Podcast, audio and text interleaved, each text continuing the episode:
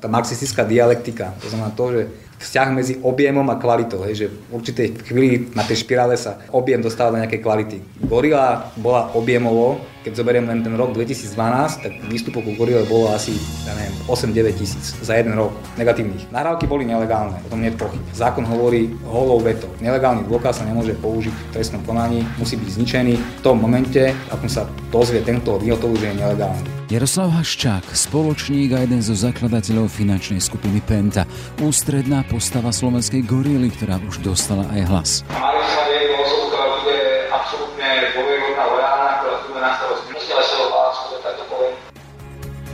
Supermozog či kombinácia inteligencie a bezohľadnosti, ale aj zdroj strachu. Tak o ňom hovoria pozorovatelia a hovoria o fenoméne Haščák. Vzhľadom na objem majetku a vplyv, aký má tento človek na Slovensku, je to svojím spôsobom fenomén, ale podobné typy ľudí sú aj v iných postkomunistických krajinách. Ľudia, ktorí po zmene režimu vystrelili hore, využili tú príležitosť a vedeli, akým spôsobom robiť biznis vo veľkom a toto je aj Jaroslav Haščák.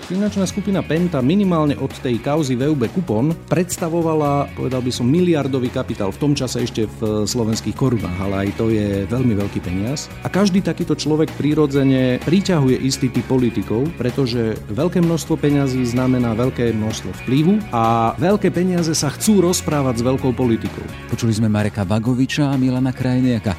Prvý je jeden z mála slovenských novinárov, ktorý s Jaroslavom Haščákom urobil rozhovor. Druhý je politik, ktorý napísal o Haščákovej firme knihu Pentastory. Slovo dostane aj Gorílie Mláda, teda Miroslav Beblavý, ktorého do Gorily namáča Robert Fico. On bol vnímaný ako niekto veľmi vplyvný, veľmi bezohľadný, veľmi schopný a zároveň kto naozaj to vie, ako ten štát oklamať a vytiahnuť toho peniaze a asi sa aj o ne podeliť s inými ľuďmi. A rovnako Martin Klus, ktorý pred vstupom do politiky o politike prednášal. Teraz už vieme za toto všetko dosadiť konkrétne mená, konkrétne tváre a to je pre pomerne značnú časť obyvateľstva až desivé. Čo sa skrýva za fenoménom Haščák a koľko takých Haščákov na Slovensku máme? Bude táto skúsenosť pre krajinu prínosom či zostane prekliatím? Moje meno je Jaroslav Barborák. Ráno nahlas. Ranný podcast z pravodajského portálu Aktuality.sk. Martin Klus, pekný deň prajem. Pekne deň prajem aj ja. Vnímate nejakým spôsobom to, že tu na Slovensku existuje fenomén Haščák? Ale iste, no doposiaľ sme nemali žiadne ilúzie o tom, aká je prepojená politika, súdnictvo, prokuratúra, dajme tomu zorganizovaným zločinom, alebo potom s biznis skupinami, ktoré e, môžu mať veľký vplyv na štát, ale teraz si už vieme za toto všetko dosadiť konkrétne mená, konkrétne tváre a to je pre pomerne značnú časť obyvateľstva až desivé. E, Vy ste pôvodne teda politológ. Ako sa vám počúvajú napríklad tie nahrávky aktuálne z gorily, tej hlasnej gorily, kde sa politici radia s Haščákom, s Jaroslavom Haščákom, alebo teda ich hlasy podobné hej, týmto osobám, o politických preferenciách, o možných povolebných koalíciách, o nastavení daní. Takto funguje politika? No ono to má také dve roviny. Na jednej strane toto iba umocňuje znechutenie ľudí z toho, že reálne o ničom nerozhodujú, ale rozhoduje niekto iný zo zákulisia. Na druhej strane, ak si toto pripustia a prestanú chodiť voliť, alebo si povedia, že rezignujú na verejnú politiku ako takú, tak to bude ešte horšia správa pre Slovensko, pretože oni sú jediní tí, ktorí môžu takéto niečo zmeniť. Takto funguje politika? Ako kde?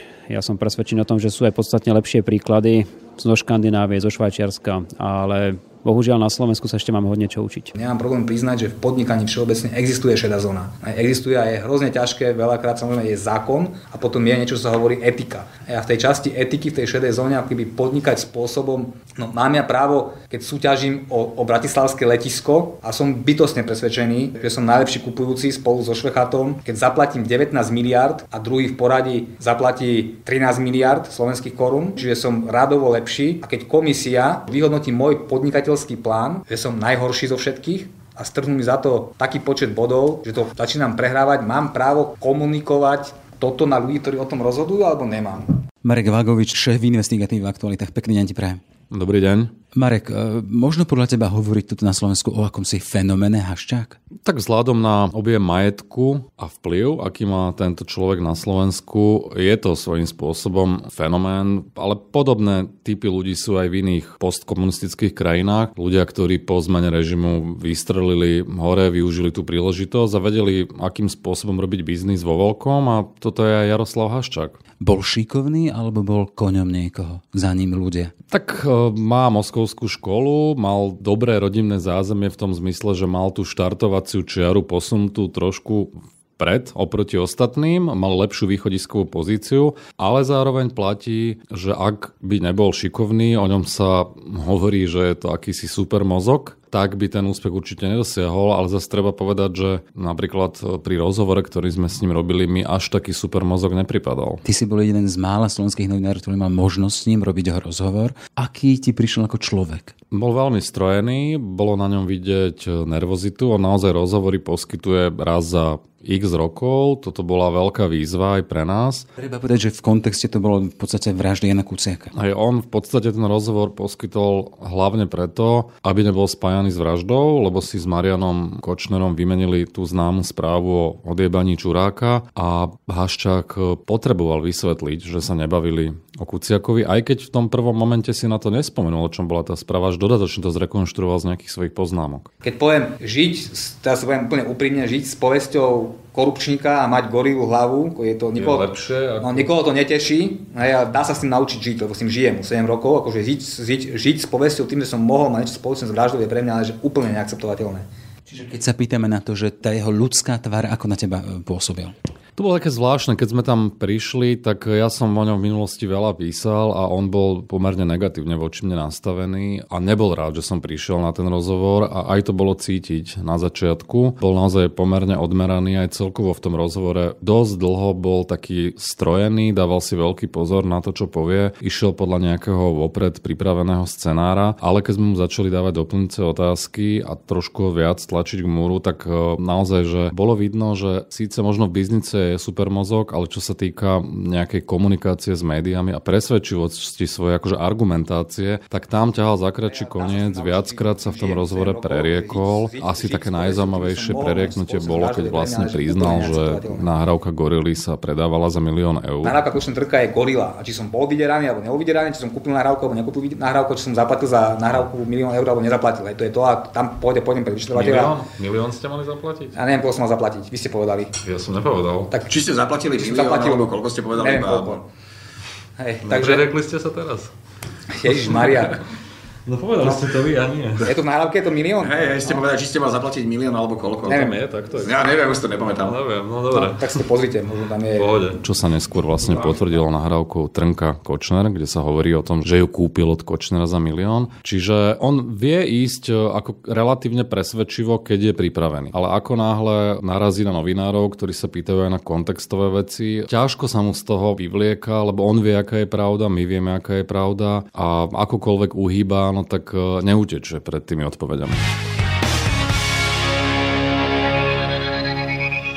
Kto je Jaroslav Haščák, jeden z najbohatších Slovákov? Jeho majetok už podľa časopisu Forbes dosiahol miliardu dolárov, čo ho zaradilo do rebríčka najbohatších ľudí sveta. Pôvodom zo Spiša, absolvent prestížneho Moskovského inštitútu medzinárodných vzťahov, kde mohli pred novembrom 89 študovať len komunistickému zriadeniu lojálne a perspektívne kádre. Veľkým peniazom sa dostal najprv obchodom s čínskym textilom, neskôr vstupom na trh s cennými papiermi. Dnes je portfólio spoločnosti spoločnosti o mnoho širšie. Zdravotníctvo, priemysel, reality, služby a aj mediálny trh. Od roku 2011 sa musí vyrovnávať s kauzou Gorila. Ako začínal? Milan Krajne, ktorý o ňom ešte pred vstupom do politiky napísal knihu Penta Story.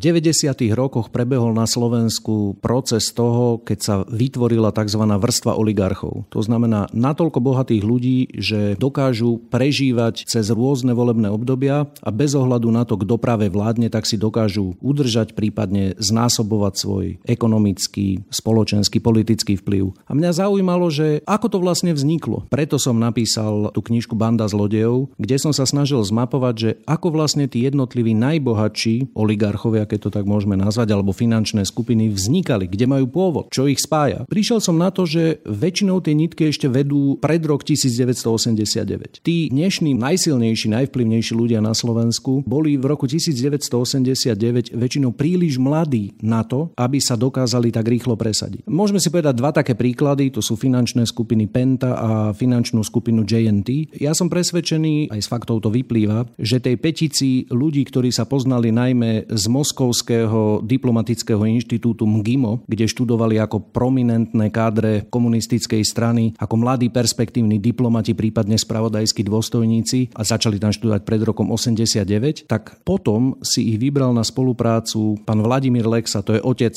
známejšieho Ivana Lexu, neskoršieho šéfa SIS. A myslím si, že Vladimír Lexa bol jeden z absolútne prvých tých miliardárov slovenských alebo top oligarchov, ktorému sa podarilo počas privatizácie zbohatnúť.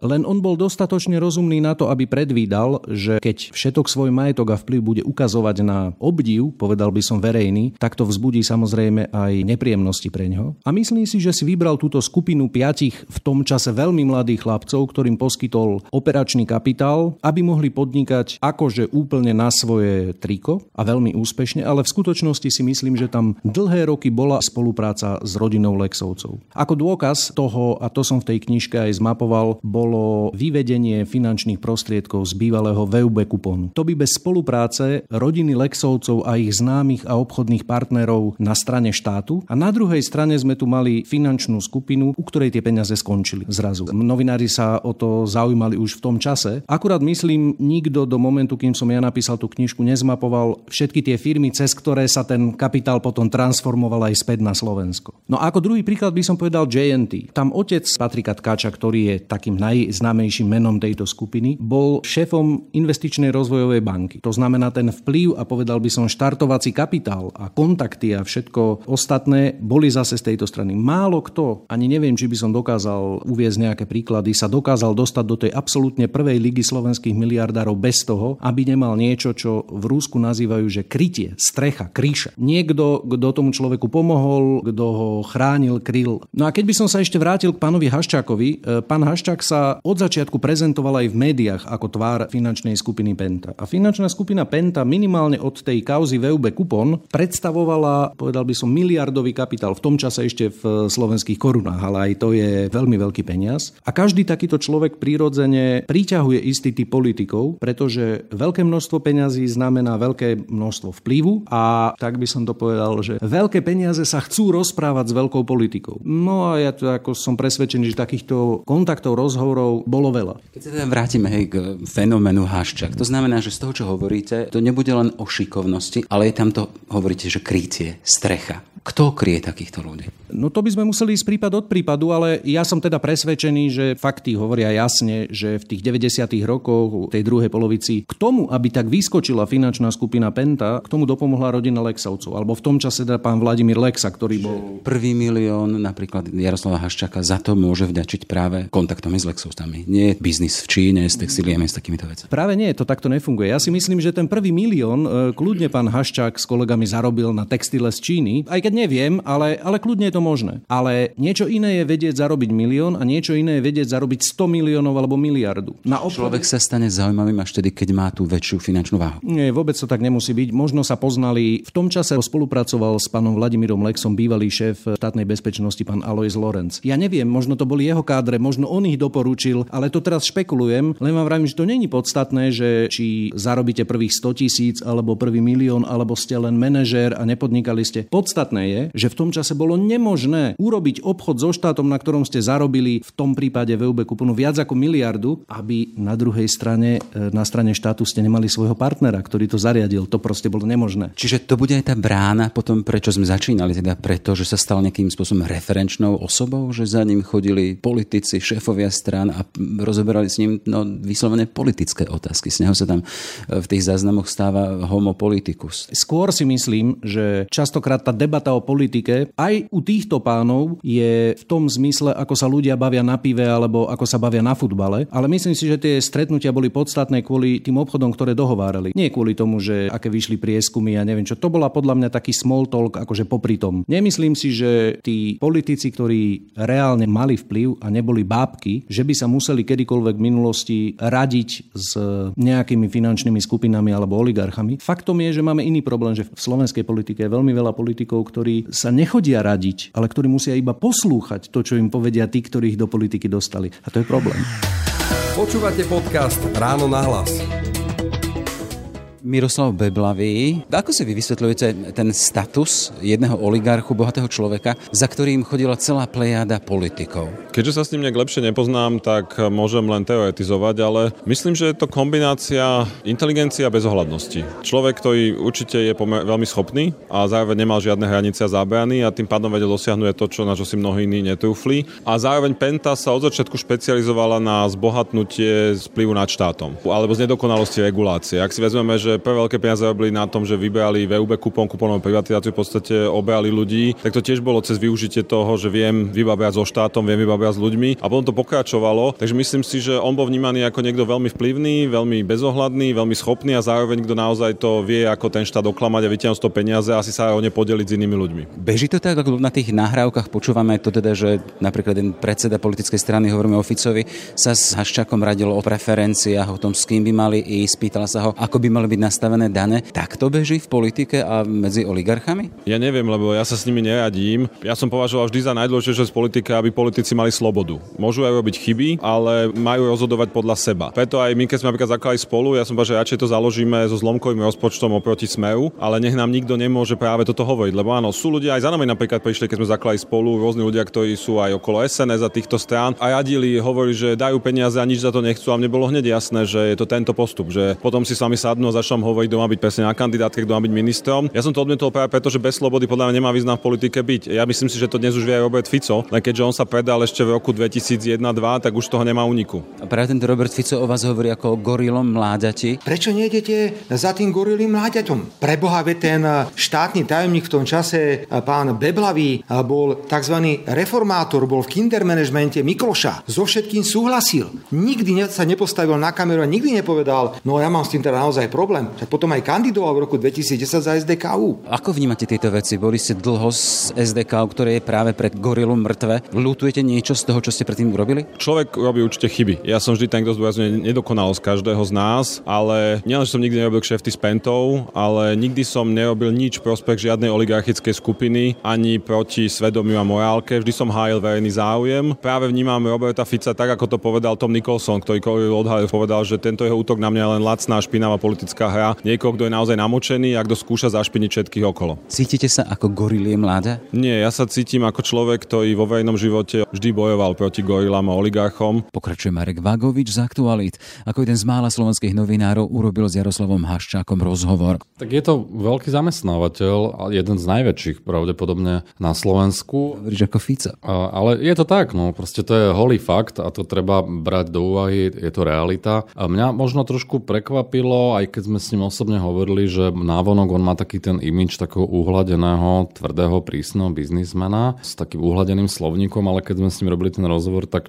často hovoril vulgárne a miestami naozaj som si myslel, že to je iný haščák ako ten, ktorý ho poznáme a viem si predstaviť, že aj v tej súkromnej komunikácii, najmä keď sa nahnevá, komunikuje úplne iným spôsobom, aj s Kočnerom, aj s ďalšími ľuďmi. Čiže toto bolo pre mňa tiež trošku prekvapivé. Čo sa týka toho statusu, no tak e, treba si uvedomiť, že jeho sa aj mnohí boja. My sme v roku 2015 ešte aj s Janom Kuciakom zverejnili takú sériu článkov o tom, ako sa kupčilo s nahrávkami z Gorily. Písali sme tam o tom, tom, akým spôsobom Penta vyplácala po odchode z politiky Jirka Malchárka cez jednu firmu. A zároveň sme poukázali aj na to, že tá Penta funguje ako spravodajská služba. Že má ľudí so spravodajskými skúsenostiami, používajú podobné metódy. A to je podľa mňa jeden z dôvodov, pre ktorý má ten status. Že je tam aj nejaký strach, nejaká obava, že nie je to len o sile tých peňazí a tých kontaktoch, ale aj taký prirodzený rešpekt, až, až strach z toho, že čo keď sa im postavím, oni ma potom zničia. Máme takýchto v úvodzovkách haščákov na Slovensku teraz viacero? Pokračuje Milan Krajniak, autor knihy Pentastory. Ale je mediálna doba taká, že v podstate už o všetkých verejnosť počula. Dneska už sa nedá zatajiť to, keď niekto má vplyv média alebo aj tak máme internet, to znamená, že tie informácie sú vonku. Berme to tak, že tí najbohatší majú najväčší vplyv. Vidíte, že ešte aj ľudia typu pána Trnku z Esetu, ktorí sa dlhé roky držali, povedal by som, mimo politiky, tak dnes už tiež majú svoje záujmy v politike alebo majú politický subjekt, prípadne subjekty, ktoré podporujú. Čiže dneska to už není tak utajené, ako to možno bolo pred nejakými 15-20 rokmi. Nemôžem obísť ani tú otázku teda Fondu však celá tá kauza Gorila, kde ste v podstate vystupovali aj vy, boli ste súčasťou Fondu národného majetku, sám ste potom odišli. Prečo? Najskôr na upresnenie, lebo málo kto si vypočuje 39 hodín zvukového záznamu. Ja tam nevystupujem, ale pán Haščák v decembri 2005 na jednom, ja neviem, či stretnutí s pánom Malchárkom alebo s neviem kým, hovorí o tom, že, že no a že v budúcnosti by mal novú väčšinu vo Fonde národného majetku, pre ňoho priateľnú, tvoriť nejaká skupina ľudí, medzi ktorými vymenoval aj mňa. Ja som sa v živote s pánom Haščákom dovtedy nestretol, potom som sa neskôr stretával s ním na súdoch, keďže ma zažaloval, dával na mňa trestné oznámenie. V živote som s finančnou skupinou Penta nespolupracoval, nič som neriešil s nimi nikdy. Ale keby nestačilo takéto moje vyjadrenie, tak je to veľmi jednoduché, lebo tesne potom asi pár týždňov KDH, ktorého nominantom ja som bol vo Fonde národného majetku, odišlo z vlády. To znamená, že všetci nominanti v štátnych funkciách sa vzdali, takisto aj ja. A tým pádom, aj keby prianie pána Haščáka bolo také, aké vyslovil, že by som mal konať v jeho prospech, tak som nemohol, pretože som tam už nebol. Do takého záveru, keď by sme šli, e, ten fenomén Haščák, hej, nazvime ho tak, je pre Slovensko prekliatím, alebo to Slovensko je vďaka tomu kde si? Ekonomicky, Osobne si myslím, že každý štát má svojich haščákov, JNT, ja neviem, Kočnerov a tak ďalej. Ide o to, že aký priestor takýmto ľuďom štát poskytne. To znamená, že či štát spolupracuje s takýmito ľuďmi, napomáha im, podporuje ich, alebo opačne tvrdo si stráži to svoje teritorium v tom zmysle, že keď chceš legálne súkromne podnikať, podnikaj, ale nebudeš dostávať žiadne výhody zo štátu. A to sa v minulosti na Slovensku zanedbalo. Najväčší problém slovenskej politiky ja považujem taký, že veľmi veľa politikov nie sú slobodní ľudia, ktorí hlasujú podľa alebo rozhodujú sa podľa svojich názorov, najlepšieho vedomia a svedomia. Aj v tom sa môžu pomýliť, ale dnes tu máme stav, že proste sú to nominanti rôznych finančných skupín, záujmových skupín, podnikateľských skupín, bezpečnostných štruktúr a to považujem za problém. Toľko teda Milan Krajniak z hnutia Sme rodina a autor knihy Banda zlodejov a Pentas. Ešte pekne prejem. Pekný deň vám želám. Spoločnosť Jaroslava Haščáka aktuálne na Slovensku má veľký biznis, len stačí sa pozrieť na jeho činnosť v zdravotníctve. Ako vidíte v podstate koncovku celého tohto príbehu? Miroslav Beblavý z koalície Progresívne Slovensko spolu. My v PS spolu zdôrazňujeme, že ak naozaj dneska sa niečo vyšetrí, možno aj niekoho záveru, možno niekoho nie, že to nestačí, lebo práve Penta ukázala najviac zo všetkých oligarchov schopnosť za každej vlády sa presadiť. Penta sa najprvýkrát získala peniaze za Mečia a potom zjavne vidíme, že aj za Zurin toto dokázali si niekoho kúpiť a za Fica si kúpili priamo najvyšších ľudí pašku s Ficom. To znamená, že ak my nerobíme systémové opatrenia, tak e, aj po budúcej vláde to tu máme znovu. Preto my hovoríme, že musíme obmedziť moc týchto ľudí, nielen niekoho zavrieť. A preto hovoríme, že jednak treba zásadne obmedziť je moc v zdravotníctve zákazom krížového vlastníctva, to aby nevlastnili celé zdravotníctvo. Ale napríklad treba aj povedať všetkým oligarchom zákonom, že ak chcú obchodovať so štátom, nemôžu vlastniť veľké médiá naopak. Lebo to je dneska to, čo vidíme. Ja som to videl ráno, vedľa seba som si položil nový čas, ktorý proste nie je v rukách Penty a ten napísal o, tomto, o tejto celej téme úplne neutrálny článok. A vedľa bol článok plus jednotky, ktorá je vlastne Pentova, ktorá mne napísala presne všetky tie lži, ktoré Fico, ako keď bol jeho hovorcom, lebo som naštval Pentu. Potom sa není divu, že sa politici boja Penty, boja sa oligarchov, snažia sa s nimi vychádzať. Ľudia ako pán Danko postavili celú svoju kariéru na tom, že sa vždy dohodli s nejakým oligarchom a potom ich robila či teatrojka, či bulvárne média typu plus jednotky. A musia mať priestor najmä politici, ktorí sa oligarchie neboja, ale na to oligarchie nesmie ovládať média. Hovoríme o postave Jaroslava Haščaka. Je takýchto Jaroslavov Haščakov v úvodzovkách na Slovensku teraz niekoľko, alebo existujú tá skupina Jaroslavov Haščakov? Jaroslav Haščák, pokiaľ vieme z týchto oligarchov najbohatší a najmocnejší, ale určite veľmi podobný spôsob fungovania majú skupiny ako JNT, majú skupiny ako Slavia Kapitál a mnohé ďalšie. To znamená, že nie v takej veľkosti, neviem, možno niekedy je v nie také bezohľadnosti, možno áno, ale áno, je ich tu veľa. Preto aj hoci Haščák je symbol a je aj najdôležitejší, ja si myslím, že buď zmeníme celú tú oligarchickú štruktúru, alebo sa zase vyvinuje aj nejaký iný. Že to není oboj s ním ako s osobou, to je oboj s tými pravidlami, ktoré umožňujú, aby takíto Haščákovia bohatli neustále na náš úkor a nikdy sa im nič nestalo. Miroslav Beblavý. Ešte pekný deň. Ďakujem pekne, dovidenia. Čo to je za obraz o tej našej slovenskej realite? Ak to teraz vychádza takýmto spôsobom najavo, že to ľudia môžu počúvať, bude to mať možno nejaký očistný efekt podľa teba, alebo im to prejde? Pokračuje Marek Vagovič z Aktualit. No tak ja dúfam, že, lebo tá nahrávka to je naozaj vec, ktorá sa už nedá len tak e, zhodiť zo stola. Pri tom spise sa dalo polemizovať, čo z toho je presné, čo nie, či to je doslovne prepísané, nakoľko je to autentické. SIS to nikdy nepotvrdila ale dnes tu máme zvuk, nahrávku a vieme, že sú tam aj veci, ktoré neboli v tom prepise, čiže je tam ešte viac, ako sme si mnohí mysleli. Podľa mňa to zakladá podozrenia z viacerých trestných činov, ktoré sa už aj čiastočne vyšetrujú, ale toto je podľa mňa silný dôkaz, ktorý môže naozaj spôsobiť problémy nielen tým, ktorí už sú mimo politiky, ale aj tým, ktorí sú v tej politike, aj biznismeni, aj ľudia ako Haščák. Ja som sám zvedavý, že ako budú argumentovať, ako sa budú brániť. A teda, keby si mal tak dopredu, tá gorila Slovenska zožerie ich, alebo nie?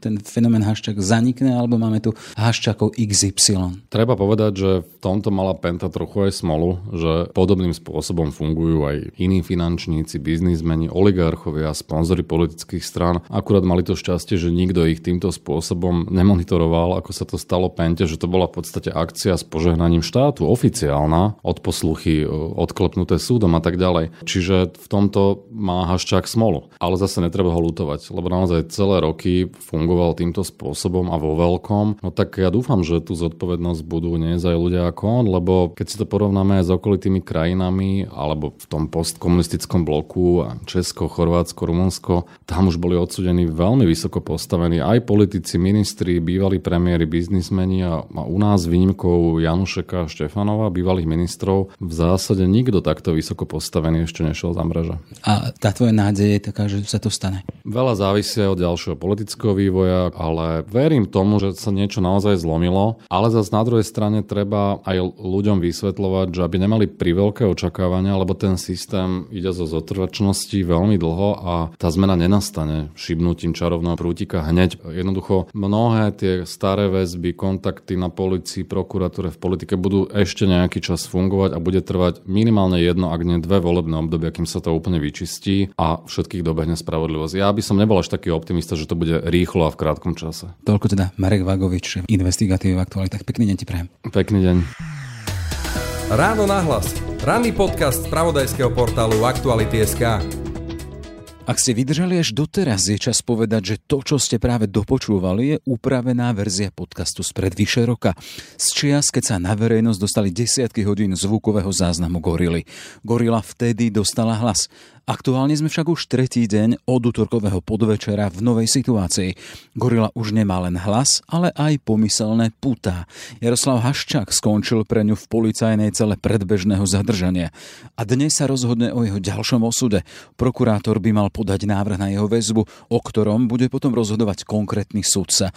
To už ale bude otázka najbližších dní a naznačí, či u nás aspoň začína koniec éry privilegovaných a chránencov či sa začne uzatvárať oblúk gorilieho fenoménu, ktorý sme tu naznačili už pred vyše rokom. Dnešný deň by mal rovnako priniesť odpoveď na ďalšiu kľúčovú otázku. Kto sa stane prvým mužom prokuratúry? Pekný a úspešný 3. decembrový deň želá Jaroslav Barborák. Všetky podcasty z pravodajského portálu Aktuality.sk nájdete na Spotify a v ďalších podcastových aplikáciách.